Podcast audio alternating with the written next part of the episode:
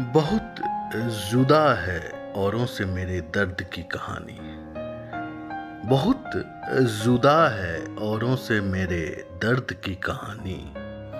जख्म का कोई निशान नहीं और दर्द की कोई इंतहा नहीं। जब जब मेरा वजूद बिखरने लगता है, मैं लड़ता हूँ खुद से, समेटता हूँ खुद को और खड़ा होता हूँ बड़ी शिद्दत से, क्योंकि बहुत जुदा है औरों से मेरे दर्द की कहानी। जख्म का कोई निशान नहीं और दर्द की कोई इंतहा नहीं। नमस्कार, सत श्रीकाल आदाब वेलकम और गुड मॉर्निंग दोस्तों। मैंने भी एक साहसिक कदम उठाते हुए कोरोना को हराने का निर्णय लेते हुए मानव श्रृंखला तोड़ने के ख्याल से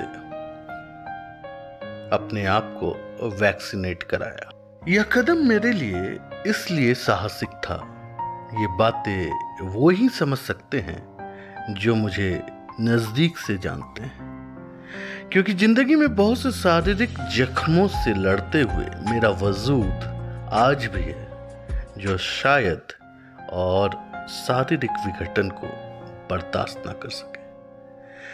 पर चिकित्सकों की सलाह पर और थर्ड वेव की आशंका और उसकी जटिलताओं को समझते हुए मैंने ये निर्णय लिया। और जैसा कि होना तय था, वैक्सीनेशन का आफ्टर इफ़ेक्ट। और मैं अभी बुखार से, फीवर से तड़प रहा हूँ। पर कुछ लिखने की तड़प और आपसे मुखातिब होने की ख्वाहिश। इस कदर हावी है कि यह फीवर भी मुझे रोक नहीं पाया, क्योंकि पेट की अग्न शांत करने के लिए मैं एक वाणिज्यिक संस्था में अपनी सेवा देता हूँ। पर आत्मा, मन, रूह को सकून तभी मिलती है जब मैं कलम उठा लेता तो मैं आज आपके सामने हिंदी सिनेमा के कुछ फैमिलीज़ को अगर याद करने को कहूँगा तो आपके जेहन में कपूर्स, खान्स और बच्चन आएँगे। पर एक और फैमिली है जो सिनेमा के तारीख में कई यादगार पन्ने जोड़े हुए हैं। अख्तर्स। कुछ अख्तर तो खैर नई जनरेशन के लिए भी कोई अनजान नहीं है। जैसे जावेद अख्तर, जोया अख्तर और फरहान अख्तर। आप में से लाखों करोड़ों लोग इनके फ़ैन होंगे। लेकिन जहाँ से ये सिलसिला शुरू हुआ और जहाँ से ये गंगा पहली बार फूटी थी, उस हिमालय को हम भूल गए। जा निशार अख्तर। अख्तर, या पेन नेम या तकल्लुस, सबसे पहले जा निशार साहब ने ही अपने नाम के आगे लगाया था। जा निशार अख्तर। जावेद अख्तर के पिता हैं और जोया और फरहान के दादा। पिता हैं, मैं इसलिए कह रहा हूँ, उनके इंतकाल के बावजूद, उनके गुजर जाने के बाद भी, क्योंकि हम जिस देश में रह रहे हैं यहाँ पिता कभी मरता ही नहीं। वो अपनी संतान में सांस लेता है, उसके पैरों से चलता है और उसकी आँखों से दुनिया देखता है। उसका कभी कोई अंत नहीं होता। इस पॉडकास्ट में जान निसार साहब की उन शायरी से आपको रूबरू कराऊँगा, जो कि वक्त के साथ और रिलीवेंट होती गई। आखिर तक इस पॉडकास्ट को अगर आप सुनते हैं तो हो सकता है कि आपके फेवरेट लिस्ट में एक और नाम जुड़ जाए जा निशार अख्तर। दुनिया से उनकी आखिरी मुलाकात कैसी थी, ये खुद जा निसार साहब ने अपने नज्म आखिरी मुलाकात में लिखा है। जरा सुनिए उनसे आखिरी वक्त में मिलने आने वाले कौन कौन थे। मत रोको इन्हें पास आने दो ये मुझसे मिलने आए मत रोको इन्हें पास आने दो, ये मुझसे मिलने आए हैं। मैं खुद न जिन्हें पहचान सकूँ, कुछ इतने धुंधले साए हैं। दो पाँव बनी हरियाली पर, एक तितली बैठी डाली पर।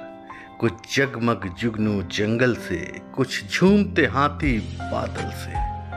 एक कहानी नींद भरी, एक तख्त पर बैठी एक परी। कुछ गुनगुन करते परवाने, दो नन्हे नन्हे दस्ताने। कुछ उड़ते रंगी गुब्बारे, बब्बू के दुपट्टे के तारे। ये चेहरा बन्नो बूढ़ी का, ये टुकड़ा माँ की जोड़ी का। ये मुझसे मिलने आए हैं। मैं खुद न जिन्हें पहचान सकूँ, कुछ इतने धुंधले साए हैं। कितने आसान लफ्जों में जानिसा साहब ने ये नज्म कही है। खैर, जानिसा थे भी बड़े आसान लब्बो लफ्जों के शायर। उन्होंने एक बार अपने बेटे जावेद अख्तर से कहा था कि मुश्किल लिखना बहुत आसान है और आसान लिखना बहुत ही मुश्किल। यही मुश्किल काम जानिशा साहब हर वक्त करते रहे, आसान लिखते रहे। तो इस कदर मुझे अपने करीब लगता है। तो इस कदर मुझे अपने करीब लगता है, तुझे अलग से जो सोचूं अजीब लगता है। जिसे ना हुस्न से मतलब ना इश्क से सरोकार, जिसे ना हुस्न से मतलब ना इश्क से सरोकार। वो शख्स मुझको बहुत बदनसीब सा लगता है। ये दोस्ती, ये मरासीम, ये चाहते, ये खोलूस कभी कभी ये मुझे अजीब सा लगता है। एक और गज़ल सुने। जरा सी बात पर हर रस्म तोड़ आया था। जरा सी बात पर हर रस्म तोड़ आया था। दिले तबा ने भी क्या मिजाज पाया था।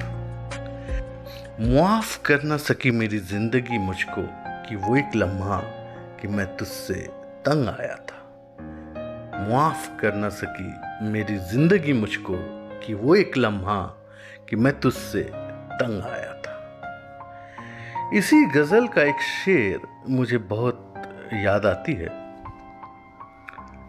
पता नहीं मेरे बाद उस पर क्या गुजरी। पता नहीं मेरे बाद उस पर क्या गुजरी। मैं चंद ख्वाब जमाने में छोड़ आया था। जिनको इमेजनरीज की समझ होती है और जो अपने शब्दों से जानिसार अख्तर की तरह एक तस्वीर खींच सकते हैं, एक सीन दिखा सकते हैं। उनके लिए फ़िल्मों में लिखना ज़्यादा मुश्किल नहीं होता। जानिसार अख्तर को फ़िल्मों ने बहुत लंबा इंतज़ार कराया। लेकिन जब मौका मिला तो उन्होंने एक से एक गीत लिखे।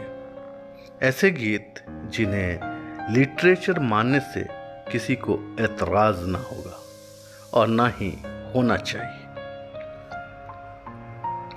आप यूँ फासलों से गुजरते रहे कि दिल से कदमों की आवाज़ आती रही। आप यूँ फासलों से गुजरते रहे कि दिल से कदमों की आवाज़ आती रही। आहटों से अंधेरे चमकते रहे, रात आती रही, रात जाती रही। गुनगुनाती रही मेरी तन्हाइयाँ, दूर बसती रही कितनी सहनाइयाँ। ज़िंदगी ज़िंदगी को बुलाती रही।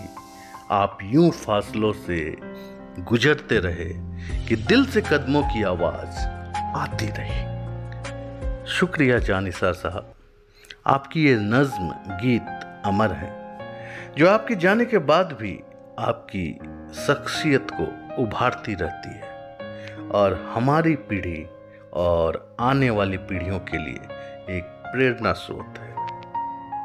और हाँ आप सभी श्रोताओं को भी मैं धन्यवाद देता हूँ जो आपने ये प्रस्तुति दिल से सुना और आप हमेशा मेरे लिए प्रेरणा का स्रोत बने हैं। और मुझे कुछ नए लिखने और बोलने के लिए प्रोत्साहित करते रहते हैं। फिर अपनी नई प्रस्तुति के साथ जीवन के अगले पड़ाव पर आपसे मिलने की इच्छा रखता हूँ। तब तक के लिए बाय Kudafis.